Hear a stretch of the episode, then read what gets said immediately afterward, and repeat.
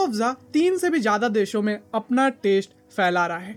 ये एक ऐसा ड्रिंक है जो मेडिसिन से ड्राइव हुआ, लेकिन आज इंडिया का one of the popular drink बन गया है। ऐसा समझो कि ये इंडिया का कोको कोला है और ये चीज़ आज से नहीं है। आपके मॉम डैड के बचपन से या फिर आपके दादा, दादी के बचपन से ये टेस्ट अपना फैलाता आ रहा है ऑल ओवर इंडिया के अंदर। कैसे एक हकीम ने दवाई देने का काम से लेके एक मल्टी मिलियन डॉलर बिज़नेस खड़ा कर दिया है हमदर्द नाम से। आज हम जानेंगे रू अफजा की केस स्टडी और जानेंगे तीन इंपॉर्टेंट लेसन हमदर्द की पूरी बिज़नेस लाइफ साइकिल से। तो ये कहानी शुरू होती है 1907 के अंदर, जब पुरानी दिल्ली के अंदर बहुत ज़्यादा भीषण गर्मी हो रही थी और बहुत सारे लोगों को लू जैसी बीमारियाँ हो रही थी। तभी पुरानी दिल्ली लाल कुआ बाज़ार के नज़दीक एक हकीम ये चीज़ों को सॉल्व करने पे वर्क कर रहे थे, जिनका नाम था हाफिज अब्दुल मजीद, जिसने एक दवाई इन्वेंट की जो थी रू अफजा, और वो लोगों को बहुत ज़्यादा पसंद आई और लोगों की तबीयत ठीक करने लग गई। लेकिन देखते ही देखते लोग उसको दवाई से ज़्यादा एक घरेलू ड्रिंक ज़्यादा अच्छे से समझ रहे थे और लोगों को जब भी किसी के घर पे जाते थे तो उनको रू अफजा दिया जाता था गर्मियों के टाइम पे। और ये चीज़ बहुत ज़्यादा पॉपुलर हो गई मुस्लिम कम्युनिटी के अंदर क्योंकि रमज़ान के टाइम पे जब इफ्तारी का वक्त रहता है तब रू अफ़ज़ा को एज अ स्पेशल ड्रिंक लोगों को राहत पहुँचाने के लिए दिया जाने लग गया। और पहले के टाइम पे ये रू अफ़ज़ा जो है आज की तरह बॉटलों के अंदर नहीं बल्कि तपेलियों के अंदर मिलता था। बट ये चीज़ देखते देखते बदलने लग गई और देखते ही देखते रू अफ़ज़ा ऑल ओवर इंडिया के अंदर फ़ेमस होने लग गया। बट चीज़ें अगर इतनी आसान रहती तो इसका नाम ज़िंदगी नहीं रहता था। तो वैसे ही रू अफजा की कहानी के अंदर भी बहुत ट्विस्ट एंड टर्न है। तो नेक्स्ट टर्न आया। तो 1920 के अंदर हमदर्द दवाखाना कंपनी का स्टैब्लिशमेंट हुआ। लेकिन तब तक हमारे जो अब्दुल मजीद साहब है, वो ऊपर वाले को प्यारे हो गए। तो उनके दो बेटे थे। एक का नाम था अब्दुल हमीद और दूसरे का नाम था मोहम्मद सैयद। और ये दोनों ही कंपनी को बहुत अच्छे से रन करने लग गए। और ये दोनों भाई मिलके ही हमदर्द कंपनी को नई ऊंचाइयों पे लेके जा रहे थे। वहीं चीज़ें इतनी आसान नहीं थी और एक चेंज बहुत बड़ा हमदर्द के सामने आ गया, वो था 1947 और 1947 में क्या हुआ अब सबको मालूम है, हमारा इंडिपेंडेंस और भी कुछ हुआ। और पार्टीशन के बाद जो छोटा भाई है, वो पाकिस्तान चला गया और कराची में रू अफजा की कंपनी का स्टैब्लिशमेंट किया और वहाँ रू अफजा बनाने लग गया।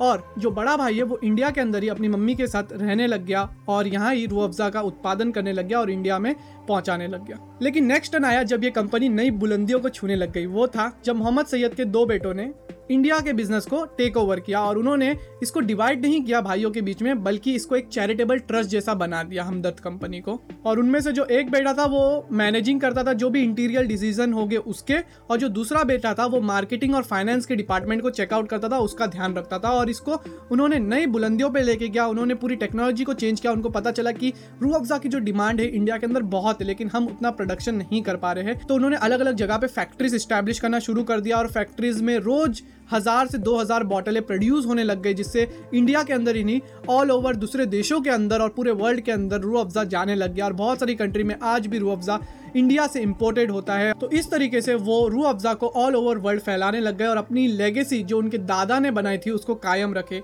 तो नेक्स्ट चीज़ हमदर्द ने जो की, कि जब फुलफिल हो गई रू अफजा की डिमांड इंडिया के अंदर तो वो अलग अलग प्रोडक्ट कैटेगरी में भी जाने लग गए।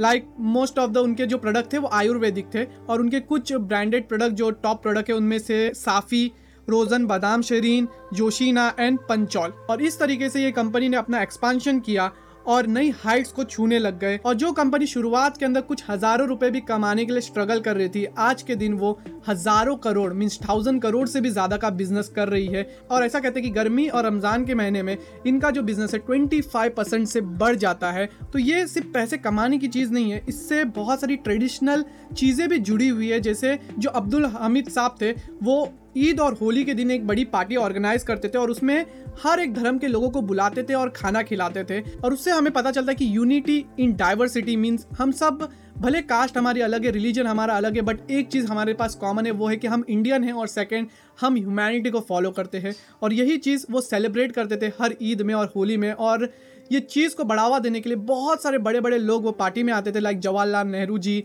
इंदिरा गांधी जी, अटल बिहारी वाजपेयी जी और बड़े बड़े film star like Dilip Kumar और सायरा बानो जी, जो पहले के बहुत बड़े बड़े स्टार्स थे, ये लोग भी आते थे और यूनिटी इन डाइवर्सिटी को प्रमोट करते थे। और रू अफजा एक मेडिसिन से ड्राइव हुआ, आज एक इंडिया का one of the popular drink बन गया है। इससे हम तीन बिज़नेस लेसन सीख सकते हैं। जो मैं आपको बताना चाहूँगा, पहला है कि solve a problem Abdul Majeed साहब ने देखा कि एक प्रॉब्लम है इंडिया के अंदर की लोगों को बहुत ज़्यादा गर्मियों के दिन लू जैसी प्रॉब्लम हो रही है। तो उसको सॉल्व करने के लिए उन्होंने एक प्रोडक्ट लेके आया। वो ये नहीं चाहते थे कि मैं बहुत ज़्यादा पैसे कमाऊं। वो चाहते थे कि मैं लोगों की प्रॉब्लम को सॉल्व करूँ और वो प्रॉब्लम को सॉल्व करने के लिए उन्होंने प्रोडक्ट लेके आया। तब जाके उनकी मार्केट के अंदर ऑटोमेटिकली डिमांड बढ़ गई। और ये चीज़ बहुत बड़ी बड़ी कंपनी करती है। लाइक गूगल करता है माइक्रोसॉफ्ट करता है एप्पल करता है कि एक प्रॉब्लम है, उसका सोल्यूशन ढूंढना।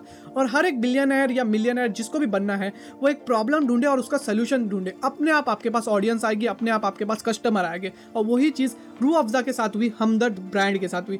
सेकेंड है ब्रांड नेम अगर आपने एक बार ब्रांड नेम बना लिया है ना भाई, उसको टूटने मत दो। क्योंकि ट्रस्ट जो है, एक बार टूट जाता है ना, उसके बाद आप सब कोशिशें कर लो, वैसा ट्रस्ट हो ही नहीं सकता है। और वो चीज़ रू अफजा ने बहुत ही केयरफुली अपने पास रखी है कि उन्होंने आज तक अपना जो टेस्ट है, अपनी जो फीलिंग है जो रू अफ़ज़ा पीने के बाद मिलती है, उसको चेंज नहीं होने दिया। अगर आप आज से दस साल पहले भी रू अफ़ज़ा पीते थे या आज भी रू अफ़ज़ा पीते हो तो आपको जो टेस्ट है, वो सेम ही मिलेगा। भले पैकेजिंग थोड़ी अलग भी है बट वो ब्रांड नेम और वो क्वालिटी उन्होंने इम्प्रूव रखी है और वैसी की वैसी रखी है। और वो चीज़ हमें सीखनी चाहिए रू अफ़ज़ा और हमदर्द की केस स्टडी से।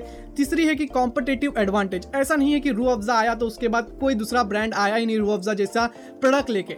देखो, आप मार्केट में प्रोडक्ट निकालोगे तो ऐसे बहुत सारे लोग रहेंगे जो उसका कॉपी प्रोडक्ट लेके आएँगे। तो उससे बचने के लिए आपके पास कोई कॉम्पिटेटिव एडवांटेज होना चाहिए। और वो एडवांटेज रू अफजा के पास था। रू अफजा के इंग्रेडिएंट तो बहुत सारे लोगों को पता है कि उसके अंदर लगता है, कुछ फ्लावर्स लगते हैं, कुछ फ्रूट्स लगते हैं, कुछ नट्स लगते हैं वेजिटेबल लगते हैं। बट उसकी जो रेसिपी है वो किसी को नहीं पता कि क्या है। और वही इनका कॉम्पिटेटिव एडवांटेज है बिकॉज़ बहुत सारे अलग अलग लोगों ने प्रोडक्ट निकाले बट रू अफजा जैसा टेस्ट और रू अफजा जैसी क्वालिटी आज तक कोई दूसरे ब्रांड के पास नहीं बन पाई। और वही इनका कॉम्पिटेटिव एडवांटेज था, जिसके वजह से हमदर्द आज एक million dollar multi million dollar company बन गया है। लेकिन वो एक चैरिटेबल कंपनी है, जो अपना बहुत सारा पैसा डोनेट भी करता है लोगों के अंदर। और यही कॉम्पिटेटिव एडवांटेज से हमदर्द और रू अफजा एक बहुत बड़ा ब्रांड और एक पॉपुलर ब्रांड बना इंडिया के अंदर और कुछ हज़ारों रुपए कमाने से लेके आज मिलियंस ऑफ़ डॉलर कमाने तक ये थी रू अफजा की कहानी। तो विश करता आपको ये कहानी अच्छी लगी रहेगी। तो विश करता हूँ आज का पॉडकास्ट आपके लिए इन्फॉर्मेटिव रहेगा। ऐसे ही इंटरेस्टिंग पॉडकास्ट जो आपकी सेल्फ लर्निंग सेल्फ ग्रोथ और पर्सनल फाइनेंस की नॉलेज बढ़ा सके, वैसे ही पॉडकास्ट में यहाँ हर वीक लेके आता हूँ। एवरी सैटरडे शाम सात बजे मेरा एक न्यू पॉडकास्ट रिलीज़ होता है। अभी मैं डुअल पॉडकास्ट भी करना चालू करूँगा तो ज़रूर ही हमारे साथ बने रहे और फॉलो का बटन ज़रूर दबा ले और बाकी सब सोशल मीडिया लिंक पे भी फॉलो करें हमें। वहाँ भी हम रेगुलरली कंटेंट प्रोड्यूस करते रहते हैं। तो विश करता हूँ आपका दिन शुभ रहे। मैं हूँ आपका दोस्त अकबर शेख। मिलता हूँ आपसे अगले पॉडकास्ट के अंदर। तभी तक सिक्काते इंडिया कुछ नया। जय हिंद।